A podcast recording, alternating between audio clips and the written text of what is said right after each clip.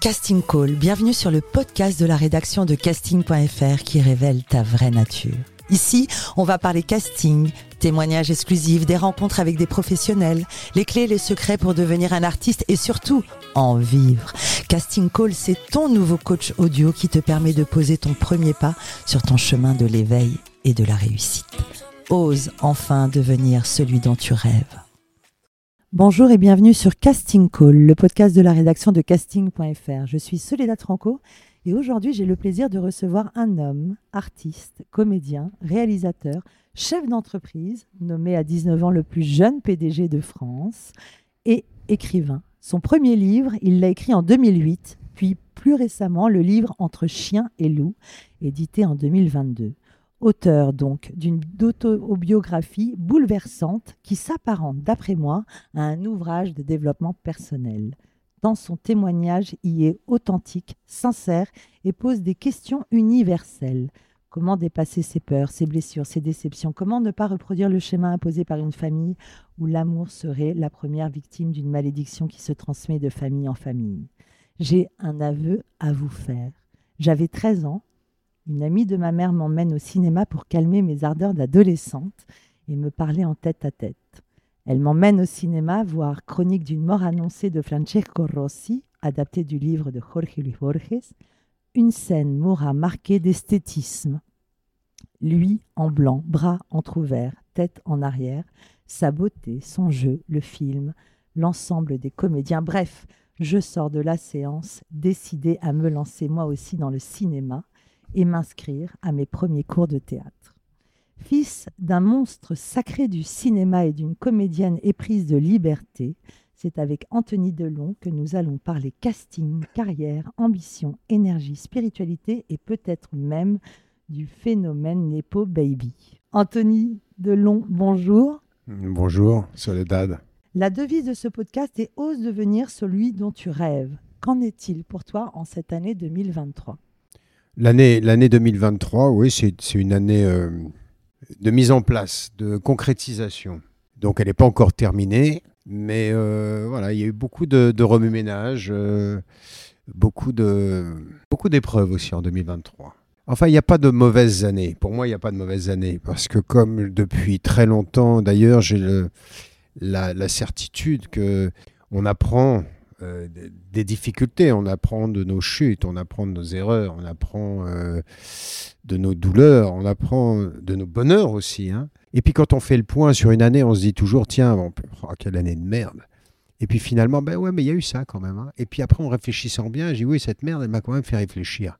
Et, elle m'a fait évoluer, elle m'a fait, grandir. Donc, je peux plus considérer que c'est une merde, puisqu'elle m'a fait euh, grandir, évoluer et réfléchir. Né à Hollywood de parents ultra célèbres, tu es donc franco-américain. De quoi rêvais-tu petit? Est-ce que tu avais un rêve? Je rêvais d'être grand.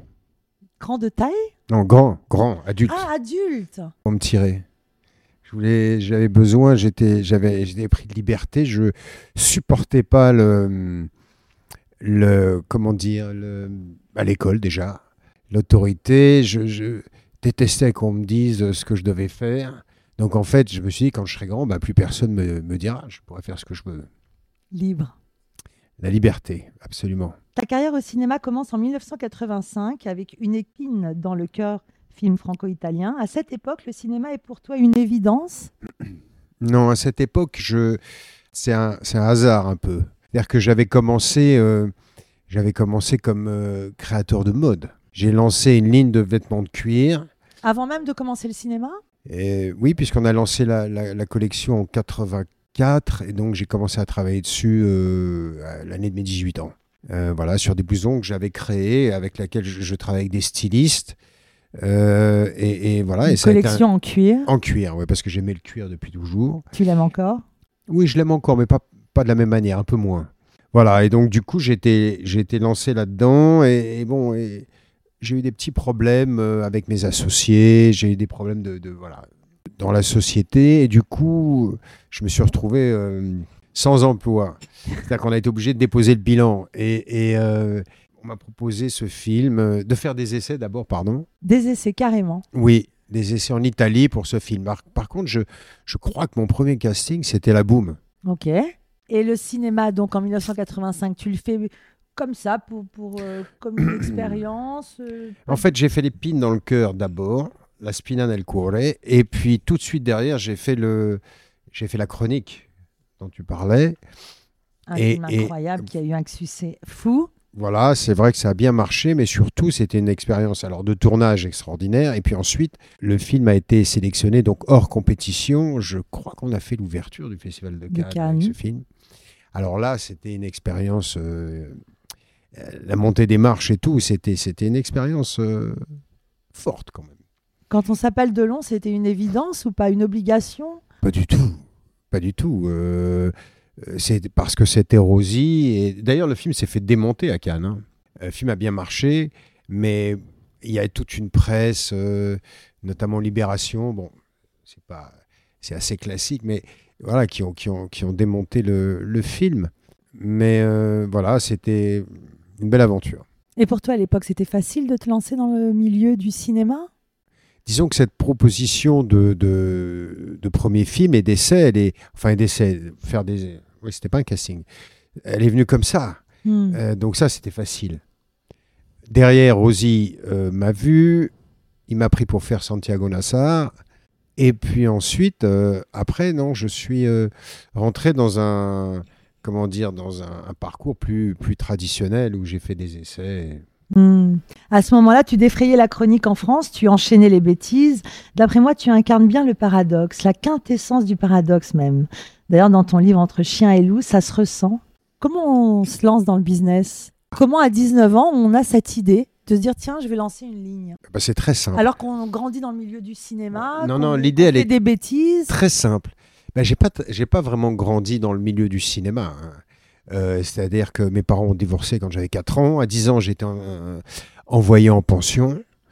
Euh, et en fait, ma vie, elle n'a pas été euh, un petit peu chez ma mère avant mes 10 ans, parce qu'elle voyait pas mal de gens, mais plutôt de la chanson. Je me souviens de Jacques Dutronc, je me souviens de Sardou, je me souviens de... Bon, il y avait des acteurs étrangers qui venaient parce qu'elle travaillait beaucoup à l'étranger, ma mère.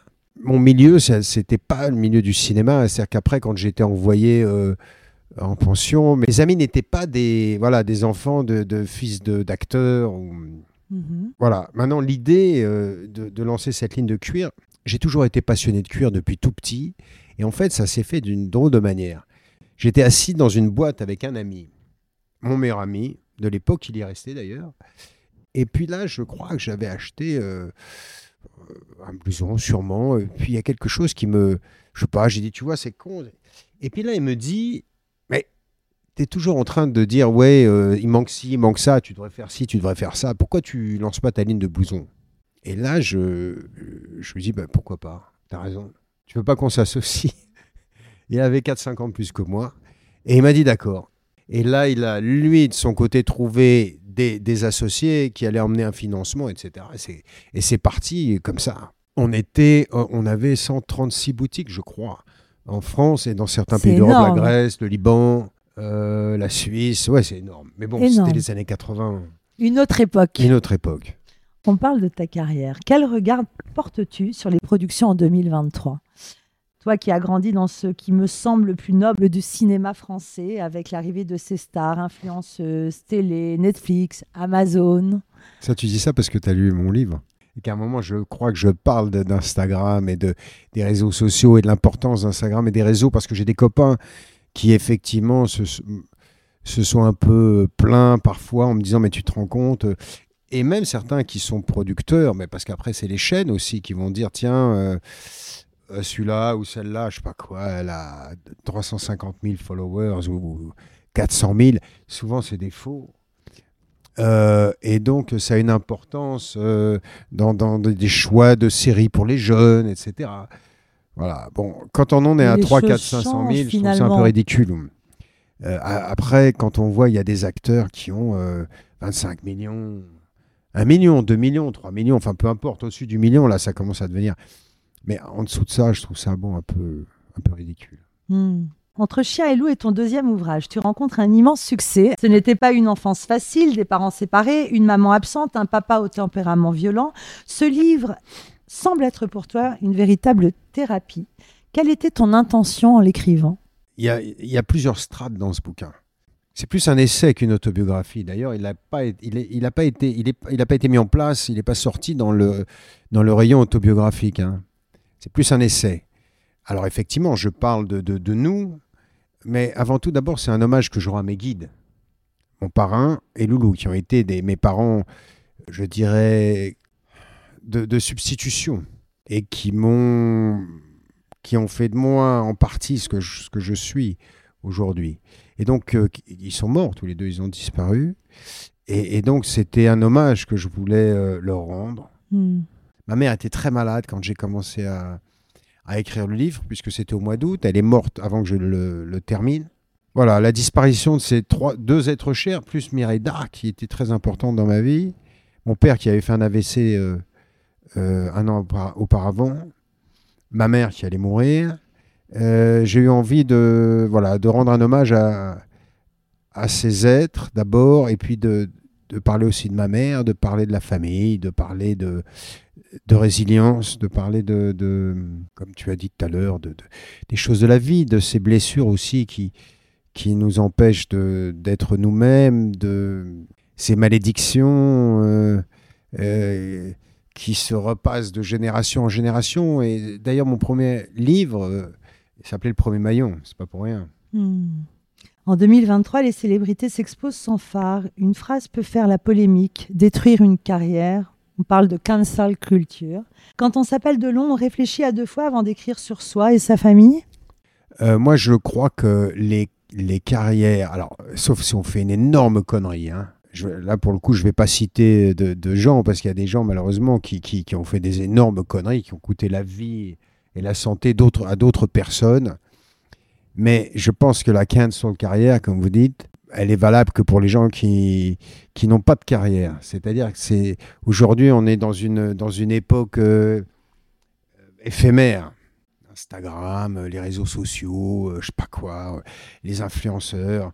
Tout d'un coup, ça cartonne et puis on les voit dans deux, trois émissions et puis ça y est, ils ont l'impression d'exister. Tous les, tous les jeunes sont, sont sur eux, euh, ne parlent, ne pensent que. Puis l'année suivante, il y en a une autre et paf, les premiers, ils disparaissent. C'est d'une violence C'est une absolue. violence absolue Et- avec Internet, justement. Non, mais Internet, la télé, la, la, la- Hmm. Aujourd'hui, on, on- on- on ne fabrique plus rien pour que ça dure. En fait, tout ce qu'on fait, c'est euh, pour. euh, c'est jetable. C'est c'est, la société de consommation aussi qui est comme ça. Donc, en fait, tous ces gens-là, le cancel carrière, là, elle s'adresse à ces gens-là, puisque moi, je pense que quelque chose de solide, on ne peut pas le détruire. Hmm. Sauf si on fait quelque chose de très grave. Si demain, je sors dans la rue, je tire sur une vieille, c'est sûr que, voilà, euh, c'est terminé ou, ou- ou les violences sexuelles ou physiques sur les enfants, sur les femmes, tous ces trucs-là. Bon.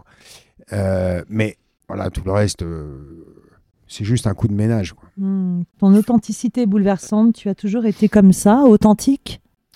Euh, j'ai toujours été authentique, mais c'est vrai que quand j'étais beaucoup plus jeune, j'étais moi, mais avec un, un mur de protection euh, que j'avais érigé autour de moi. Donc en fait, j'étais authentique, mais c'est aussi ce mur qui était authentique. Donc en fait, ce qu'on percevait n'était pas forcément ce qu'il y avait derrière. Hmm.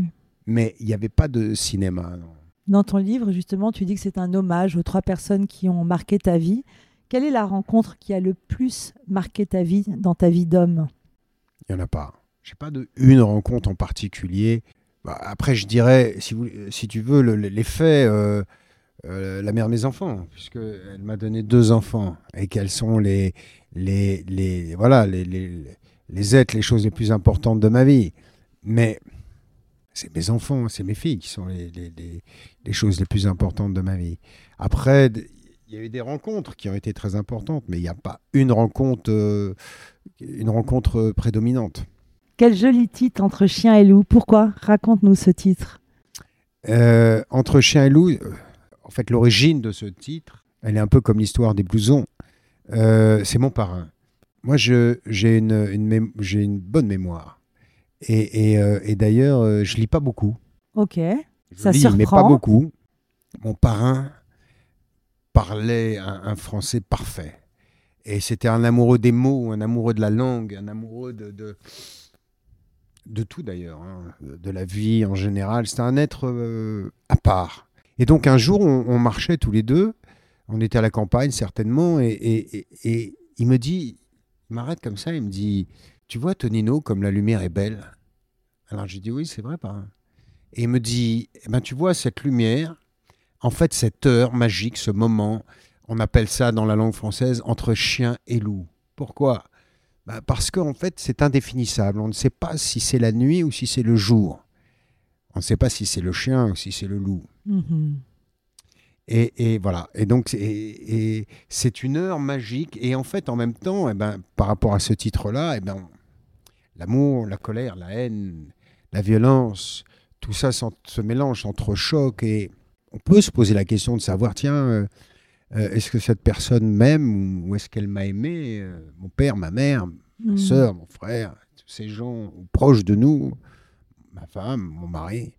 Et, et, euh, voilà, et donc cet, cet instant, ce moment aussi, c'est le moment de la réflexion. Et puis après, quand on lit le bouquin, on, on comprend que c'est aussi dans les rapports humains qu'on a eu dans notre famille. Hmm. En 2008, tu dévoiles ta première autobiographie, Le Premier Maillon.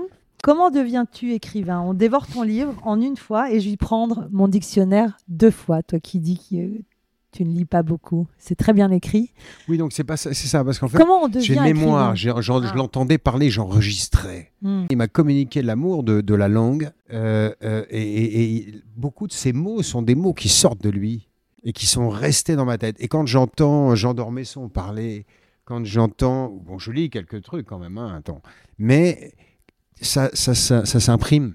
Et, Et comment après, tu ça deviens ressort. écrivain? C'est une Bah, proposition, c'est une envie, c'est quoi? C'est le Covid. Ah ok.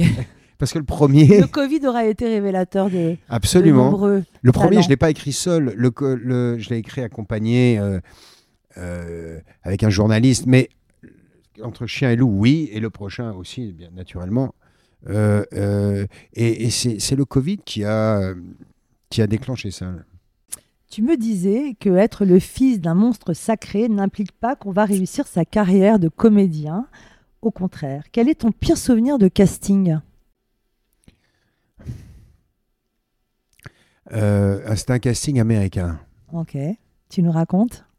J'étais à, à Los Angeles et, et en, oui, je- en 85, je crois. Genre, De toute façon, pour faire simple, tous mes souvenirs de casting sont mauvais. Ah. Je n'ai que des très mauvais souvenirs de casting. Étonnant. Jusqu'à dernièrement. Parce qu'en fait, euh, euh, je déteste, je détestais le casting. Et, et comme beaucoup de gens d'ailleurs, et c'était pour moi un vrai problème, un, un- un vrai obstacle. Euh, et j'ai mis beaucoup de temps à, à me libérer de ça. Le trac, le stress, l'envie de réussir à tout prix. C'est parce qu'en fait, le casting, il est lié à deux trucs. Il est lié à, à la peur du jugement et il nous renvoie quand on est. euh, il nous renvoie à, à- à ces moments quand on était. qui est la peur de l'examen. Mhm. C'est l'examen. Il y a le jugement et il y a l'examen. Et c'est très, très fort en nous. On parle deux secondes du casting. Quand j'ai j'ai passé le casting d'intervention, là, à ce moment-là, déjà, j'en avais plus rien à faire. hein. Euh, euh, je me suis retrouvé dans la position de celui qui fait passer le casting aux autres. Parce qu'en fait, c'était une série qui était produite par Gaumont. Et donc, ils ont voulu des, des acteurs importants autour de moi pour faire cette série. Et donc, on m'a dit voilà, Anthony, euh, pour les rôles principaux, tu vas faire passer le casting. Donc là, déjà, ça me plaisait pas trop parce que je me suis dit, merde, c'est moi qui. Donc, je vais donner la réplique pour un casting. Comme moi, je suis quelqu'un d'assez empathique. T'avais envie de donner le relais à tout le monde. Non, c'est que, je, je- par exemple, j'ai été une fois jury d'un festival de, de cinéma, j'ai plus envie de- de choisir les acteurs et tout ça. Et donc là, je me suis dit, mince, euh, bon, il va falloir que je sois au top, que je leur donne la réplique le mieux possi- possible et tout. Mais ce que je veux dire, c'est que je me suis rendu compte qu'en fait, je dirais pas qui, j'ai eu 4-5 acteurs très connus, cinéma, télévision. Il y en a un, je me souviens, euh, qui avait fait un carton au Cinoche. Euh, je crois même qu'il a été nominé au César, ou est-ce qu'il l'a eu? Je sais plus très bien, je me rappelle plus. Mais, et en fait, je me suis rendu compte que sur, sur euh, tous ces rôles principaux, là, j'ai dû en voir une dizaine. Les, les trois quarts, ils avaient le trac. Mais ils avaient le trac, c'était, ils étaient traqueurs. Quoi. Je le voyais dans leur voix, je le voyais dans leurs yeux, je le voyais dans ce qui, dans ce qui me renvoyait. Et, je- et ce- ce- cet acteur-là, euh, il tremblait. Et, et- et moi, je recevais tout ça et je me suis dit, putain, en fait, euh, euh, tu vois, même les acteurs connus qui ont des Césars, des trucs, la plupart, ils sont marqués, ils sont tenus par cette peur de l'examen, cette peur du jugement, de pas obtenir, de pas réussir, etc. Hmm. Et, et- et peu importe ce que, ce que tu as eu, si tu as fait 10 films, 15 films, machin, et, et la plupart, il y en a, il y avait aussi des acteurs de série qui avaient cartonné, et ben ils avaient le trac. Donc c'est pas que les acteurs qui sont débutants, etc. Je- c'est, le, le casting, c'est un exercice très particulier. On parlait de succès, tu as joué dans Police, qui a été encore un succès. Ah ouais, mais alors police, euh, pour des raisons, euh, euh, pour des raisons inhérentes à moi, je dirais, euh, police, j'y suis une seconde, un quart. C'est-à-dire que si tu te baisses pour refaire ton lacet, tu m'as raté.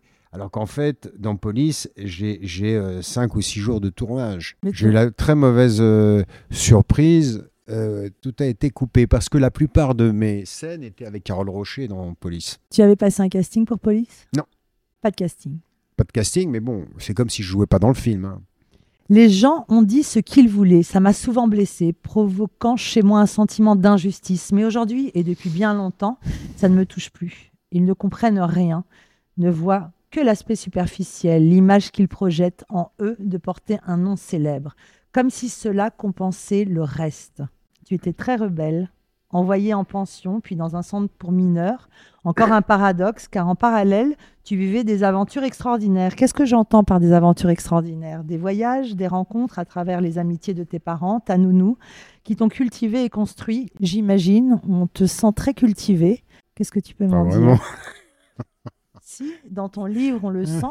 C'est vrai. Mais bon, alors après, comme j'ai toujours été entouré de, de gens de grande culture, mon parrain, ma mère avait une culture énorme. Ses amis, des, des gens très proches de moi. euh, euh, donc c'est vrai que du coup, euh, moi je me compare. Enfin, quand, quand on me parle de ça, je pense à eux et je me dis merde. Non, je ne suis pas très cultivé. C'est des La gens qui lisaient trois livres par modestie. semaine. Ça, c'est des mecs qui sont cultivés, ou même un par semaine, c'est déjà pas mal. Mais enfin bon, donc je suis pas très cultivé, c'est pas vrai. Et les voyages, ça cultive pas la vie que tu as eue? Ça Ah, si. cultive pas? Ça non, ça t'enrichit. La ça culture, c'est la culture. C'est voilà, c'est différent. Cultiver son, son quotient émotionnel aussi, ses perceptions, tout ça, c'est de l'enrichissement. Donc oui, je suis assez riche, si tu veux, mais pas très cultivé. Quel a été le déclic pour enfin trouver la paix, te trouver toi-même? Le lâcher prise, je crois, mais mais hum, cette colère quand j'avais 20 ans, 25 ans. D'ailleurs, j'étais pas dans un centre pour mineurs, j'étais en prison. J'étais dans la prison de Bois d'Arcy. Euh, euh, Prison, prison alors. oui, prison. Mais tu n'étais pas mineur? Non, j'étais majeur. Ah, J'étais mineur pénal, mais j'étais majeur. C'est-à-dire qu'en fait, il y a la maison de correction pour mineurs, et ensuite, tu as le majeur à 18 ans, j'avais 18 ans. Et ensuite, tu as la, la, le grand quartier, c'est-à-dire que j'étais mineur pénal, c'est-à-dire que tu peux voter à partir de. Des ma- mineurs majeurs pénal à partir de 21 ans. Moi, j'avais 18 ans. Mais mhm. j'étais pas dans un centre de mineurs, puisque j'étais majeur. Compliqué. Alors le déclic, c'est quoi? C'est le lâcher prise? Euh, non, c'est oui, c'est-à-dire qu'à à cette époque-là et même un peu après, je veux dire quand j'étais jeune, cette violence, elle me nourrissait, elle me donnait de la force. Et puis après, je me suis rendu compte qu'elle se retournait contre moi. Et donc j'ai compris qu'il fallait, il fallait trouver euh, un, un moyen de désamorcer ça. Hmm. Tu parles plusieurs fois de mémoire cellulaire, de destin, de valeurs essentielles, force de vie. Tu racontes une scène bouleversante quand tu tiens Mimi, Mireille d'Arc, euh, dans un moment de souffrance et que tu as besoin de passer ton bras sous l'eau. D'après moi, tu parles d'énergie. Est-ce intuitif? Es-tu initié? Dans la culture dont, dont tu parlais tout à l'heure, j'ai ciblé certaines choses. Et la spiritualité a été une de mes cibles. Donc un jour, j'ai lu, euh, j'ai un ami qui m'a dit, tiens, tu devrais lire ce livre euh, d'Hermanès qui s'appelle Siddhartha. J'ai lu Siddhartha. Et ça a été pour moi un, un bouleversement. C'est un, comment dire, c'est oui, de, de, de, de- Une initiation Bouddha, au, Bouddha, si bouddhisme. voilà, on va, le- J'ai on va le faire court. sans l'avoir lu. Euh, et puis après, j'ai lu, j'ai lu d'autres livres de, de, d'Aes, et puis j'ai lu beaucoup de choses après de- de- sur, le, sur le, la tradition bouddhisme, le grand livre tibétain de la vie et de la mort, etc. De- j'ai lu de- plein d'autres choses. Ce qui m'intéresse en t'écoutant, c'est cette diversité qui est réellement surprenante. C'est-à-dire que d'un côté, tu es comédien avec beaucoup de modestie De l'autre, tu es auteur. De l'autre, tu crées des lignes de vêtements. De l'autre, tu portes ce nom Delon, qui est quand même euh, un nom euh, fils d'un monstre sacré. En même temps, tu es Anthony Delon. Et tu parles d'énergie. Raconte-nous, moi, ça m'a intrigué cette anecdote de ce bras que tu as Alors, oui, c'est ça. Donc, l'accompagnement des mourants. Et, le moment, j'en parle dans le livre, le moment où ça s'est produit, Mimi, il était 19h, euh, je crois et elle est partie à 2 heures du matin. Donc elle était. Mimi Miraïda. Miraïda, pardon. Donc elle était en train de partir. Hein. Euh, elle était plus consciente. Elle était inconsciente. Et c'était quelqu'un de très spirituel, Mireille, qui s'intéressait à beaucoup de choses, le bouddhisme euh, notamment, et, voilà, la vie après la mort, et tu te serais très bien entendu avec elle. Et, euh, et, là, c'est drôle parce qu'elle avait cette, philosophie, cette spiritualité, elle était prête, tu vois, elle, elle, a, tellement vécu, enfin, elle a eu ce problème de cœur, elle a vécu, euh, je veux dire, les, dernières, les derniers mois, euh, mais même depuis qu'elle a été opérée, euh, c'est comme si elle avait une épée de Damoclès, donc elle avait face à la mort. Et puis, on ne sait jamais ce qui se passe. L'instinct de survie, le passage je suis arrivé et elle, euh, elle gémissait, elle, euh, elle appelait sa mère. Hmm. Et donc, j'ai compris qu'elle, euh, que c'était compliqué pour elle à ce moment-là. Donc, je, voilà, je, je, j'ai pris la main et j'ai commencé à lui parler, dire des choses. Et elle s'est calmée. Elle s'est apaisée, en fait. Mais alors, moi, j'ai ramassé, effectivement, dans, ma main, dans mon bras, tout, toutes, ces, toutes ces peurs à ce moment-là. Je ne sais pas ce que c'était, mais c'est comme des, crampes, effectivement, qui sont, qui sont montées jusqu'au-dessus de mon avant-bras. Donc j'ai été, oui, me passer la, la, main sous l'eau. Enfin, le bras sous l'eau, pardon. Tu dis, je me croyais fort, mais je ne l'étais pas. La vraie force résidant dans sa capacité à lâcher prise et à libérer de mauvais concepts qui peuvent nous enchaîner tout au long de notre existence. Ce qui est intéressant, c'est quand on lit un livre comme le tien, on a des déclics. Moi, le lâcher prise, ça m'a intéressé, ça a été un déclic. Il semblerait donc que pour toi, le lâcher-prise soit le commencement à toute résilience ou création. Qu'est-ce que tu aimes faire pour lâcher prise? Tu fais du sport? Qu'est-ce que tu fais? Le sport, c'est plus un exutoire. Ça me fait. Je fais des endorphines avec le sport. Tu vas à Douchy en ce moment? Tu vois, tu fais des endorphines. Je crois qu'il y a beaucoup de gens, j'ai rencontré beaucoup de gens qui, qui, qui, pratiquaient le bouddhisme ou d'autres formes de spiritualité, etc. Mais en fait, euh, ils le pratiquaient beaucoup en surface. Et, je, pense que le, le bouddhisme, c'est un travail de fond d'abord. C'est un travail avec soi. C'est, ça demande beaucoup de rigueur et, de, et d'attention euh, de chaque seconde, de chaque minute de notre vie. Et en fait, parce qu'on est, on est plein de, de, travers, de mauvaises habitudes, de, et en fait, il faut apprendre à, à l'introspection. Et l'introspection, elle ne se fait pas une fois par mois, une fois par semaine. Euh, deux heures les jeudis et trois heures le dimanche. C'est pas comme ça que ça se fait. Parce que sinon, le reste du temps, on est en roue libre. C'est tout le temps. C'est un gros boulot. Dans ton livre, tu racontes le projet d'un documentaire sur ta maman. Tes livres racontent ton enfance, ta vie, mais pourquoi y vois-je aussi une envie profonde de valoriser tes parents, raconter pour pardonner, valoriser et aimer tes parents, ta famille Tu n'as jamais un soupçon de haine ou de rancœur. Il y a quelque chose de très poétique quand tu racontes. Non, aujourd'hui, la rancœur, j'en ai eu beaucoup. Aujourd'hui, j'en ai plus. Parfois de la colère encore, qui peut remonter.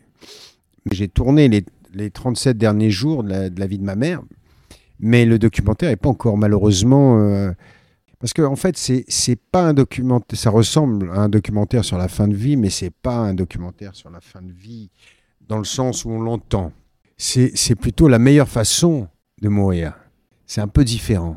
Euh, et, c'est, euh, c'est en fait les derniers jours, les dernières semaines de ma mère, entourée de, tous les gens qui l'aiment, qu'elle a, qu'elle a eu envie d'avoir autour d'elle, et de comment, euh, comment vivre le mieux possible, affronter le mieux possible ce...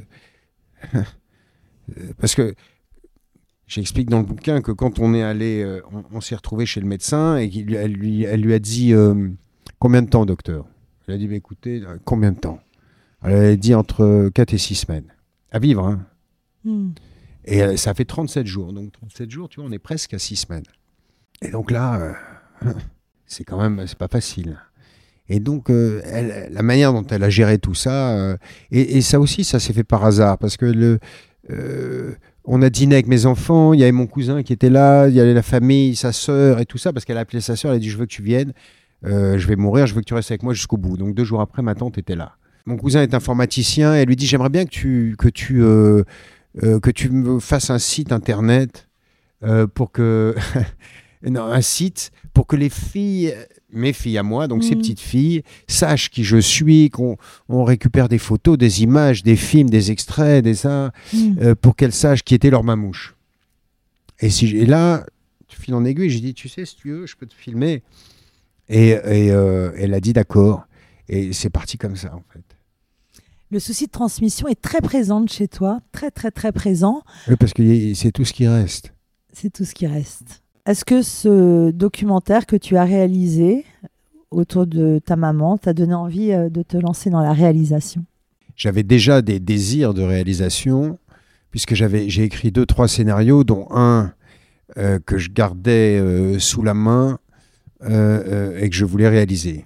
Ça aussi, c'est venu avec le Covid. J'ai écrit une, euh, j'ai écrit un, treatment, donc une dizaine de pages de ce film, et ensuite j'ai écrit des arches, c'est-à-dire une trentaine, non, un peu plus peut-être, Euh, euh, oui, cinquantaine de pages. 8 x 6, 48, c'est à peu près 8 pages par épisode pour faire une série. Et, voilà. Et donc, ça, je voulais la co-réaliser. Donc, c'est dans les tuyaux, c'est. Voilà. Mais, entre-temps, j'ai écrit mon bouquin. Donc, les droits ont été vendus. Il va y avoir une série qui va être faite. Ça va être produit par euh, Dominique Besnéard et, et, Media One. Et là, j'ai écrit le deuxième, donc mon deuxième bouquin, qui est un roman. Et donc, je suis passé chez Fayard aussi pour le, pour le deuxième, parce que le premier, c'était Cherche Midi. Euh, et donc, j'ai signé mon roman avec Fayard. Et je vais. J'ai fini le livre il y a deux jours. Et je vais attaquer le scénario. Là, je fais un petit break quand même.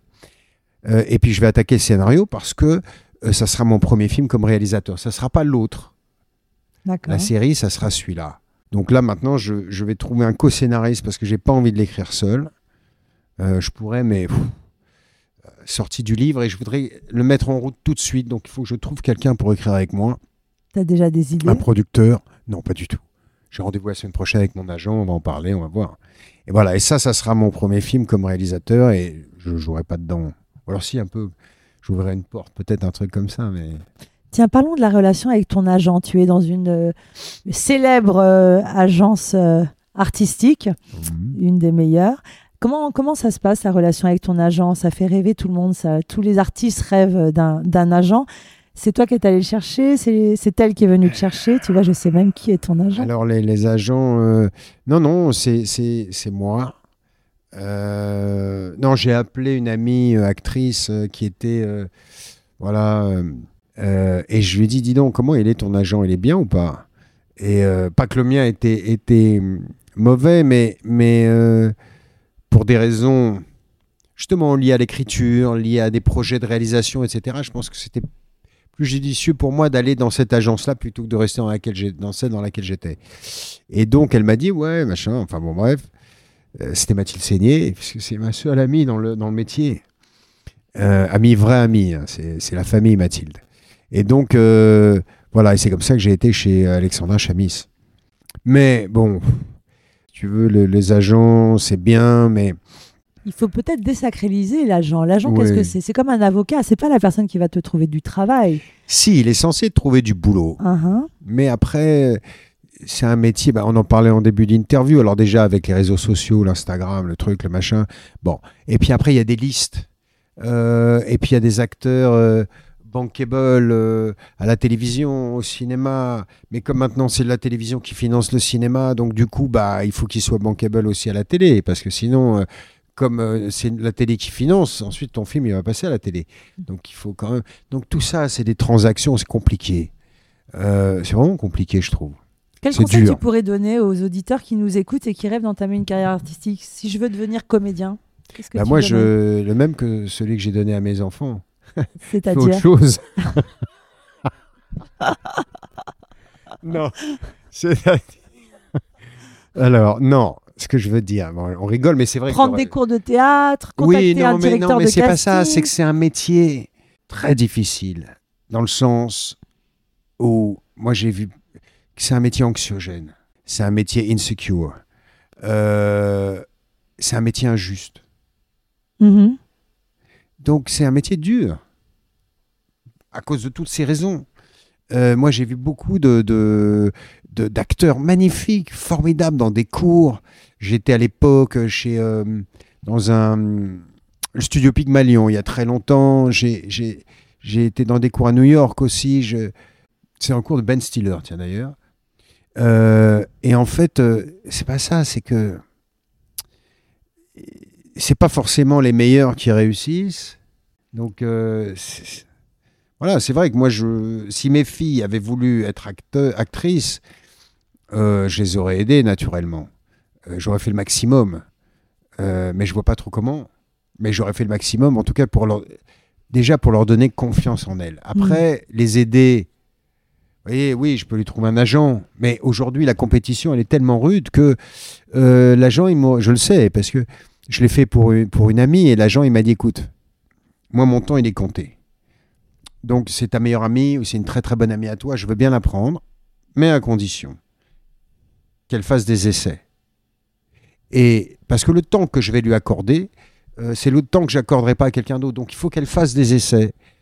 À l'époque, tu disais, allô, tu veux pas prendre euh, Ouais, ouais, d'accord, pas de problème. Pouf, paf, paf. Bon, puis après, des fois, il prenait, il faisait pas travailler non plus. Mhm. Si c'est un agent sérieux, bah, il dit voilà, euh, j'ai besoin de me voir. Donc, Donc, le on a piston fait des n'existe essais. pas. Comment? Le piston n'existe pas ou n'existe plus. Si, le piston, il existe après. Euh, mais je, je, je pense que le piston, il est très très fort euh, aux États-Unis. Mhm. Ici, moins. Dans mon introduction, je parlais du phénomène Nepo Baby. Est-ce que tu sais ce Oui, que bien c'est? sûr, bah, c'est ça, Nepo Babies.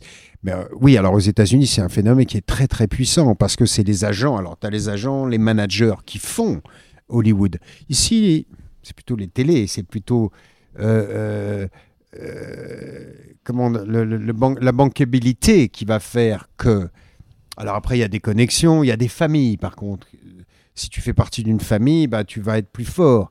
Mais les, On en parlait avec euh, Lola Zidi, justement, de la famille Zidi, Voilà. qui en a témoigné. Mais les Nepo Babies, là, en Amérique, c'est alors là, c'est très puissant parce qu'effectivement, il y a beaucoup de, il y a beaucoup d'enfants de stars qui ont été, euh, qui, qui ont été montés et qui ont du talent d'ailleurs. Je pense, euh, euh, je pense au fils de Will Smith, par exemple, Euh, la, Zoé Kravitz. euh, En France, on nous freine toujours. oui, en France, on essaie quand même d'être. d'être euh, alors, à ce niveau-là, je trouve, je pense, hein, plus, euh, plus juste. D'un côté, plus juste, et puis après, euh, euh, peut-être que, que effectivement, euh, ça, ça freine aussi un peu. Anthony Delon, c'est qui? C'est un artiste C'est un écrivain? Je suis moi. Je discutais avec, avec une personne un peu, comment dire, apatride. Et, et, euh, j'ai écouté parler cette personne. Et en fait, euh, c'était un problème. Et je comprends très bien parce qu'on a, on a des racines. Mais en fait, on est, euh, on est des, des enfants de l'univers. Tu en parlais tout à l'heure. Il faut se recentrer sur, euh, sur notre, euh, notre pivot. C'est-à-dire que nos racines, c'est la terre. Mhm. C'est le monde dans lequel on vit. Et quand je dis je suis moi, ça veut dire que oui, je, je fais des choses, je crée, je... il y a des choses dont je ne suis pas content. D'ailleurs, je suis assez dur avec moi. Donc il y a des choses qui me plaisent pas, il y a des choses dont je ne suis pas content, d'autres dont je suis fier. Euh, L'écriture, par exemple. Tu en es fier? moi, je suis fier de- du succès de ce livre. Et tu as hâte de sortir ce troisième, Et là, j'ai fini le troisième qui est un roman pour le coup. que Mm. tu as écrit en combien de temps? Le premier, je l'ai arrêté, ma mère est morte, je l'ai repris, etc. Mais a- j'ai eu moins de remises en question que pour celui-ci. Quand Alors- tu parles du premier, c'est parce que tu parles de parle- Entre chien et loup. Oui, parce Entre que chien ton et loup. premier premier, finalement, tu avais été aidé par un auteur, c'est ça? Non, par un journaliste. Je lui ai demandé de m'enregistrer pour gagner du temps, Hmm. euh, de m'enregistrer et ensuite de me le retranscrire sur papier. Et ensuite, moi, je le réécrivais, je le réadaptais. Voilà, ça m'a fait gagner du Hmm. temps. Après, Entre chien et loup, je l'ai écrit seul. Et celui-ci, qui s'appelle Bastingage, je l'ai écrit seul aussi. Tu vis une période euh, qui me semble. euh, J'allais pas t'en parler, mais finalement, je vais t'en parler. Ah. tu t'occupes de ton papa, il semblerait. J'ai ce sentiment que finalement, le devoir de mémoire chez toi, par rapport au fait d'avoir des parents si, j'allais dire puissants, mais si présents, euh, est, un, est un travail en soi. Je me trompe? Je pense que le devoir de mémoire, euh, on doit tous euh, faire attention à ça, puisque c'était mot, faire, y faire attention. Ça veut dire on doit tous cultiver ça parce que c'est l'histoire de chacun, c'est notre identité, c'est notre culture. Malheureusement, il y a aussi beaucoup de gens qui, qui, qui ne reçoivent pas ce que moi j'ai reçu avec mon parrain, avec Loulou, avec ma mère beaucoup, euh, avec certains membres de ma famille. Euh, c'est sûr que c'est difficile de donner quand on n'a pas de, transmettre quand on n'a pas reçu. Alors après, il faut c'est un, travail différent, mais le devoir de mémoire, c'est la vie, c'est le, le futur, c'est euh, c'est ce qui reste en fait, et c'est important de ne pas oublier d'où on vient et de, de, travailler sur soi et de, de, de, voilà, de rendre hommage aux gens qui, qui je vais pas dire aux gens qui nous ont fait du mal, hein, parce que faut pas leur rendre hommage, mais en même temps, on devrait pouvoir le faire parce mm. que, en fait, cette souffrance, elle, a fait aussi de nous ce qu'on est devenu. Mm. Mais en tout cas, c'est important de ne pas oublier.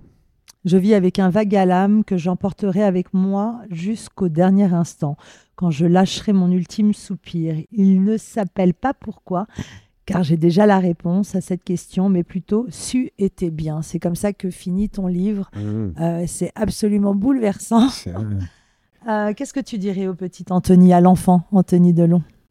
Je, je lui parle parfois. Je lui dirais T'inquiète pas, ça va aller. Et qu'est-ce qu'on peut te souhaiter pour la suite? Que ça aille. Anthony Delon, merci. De rien. Merci.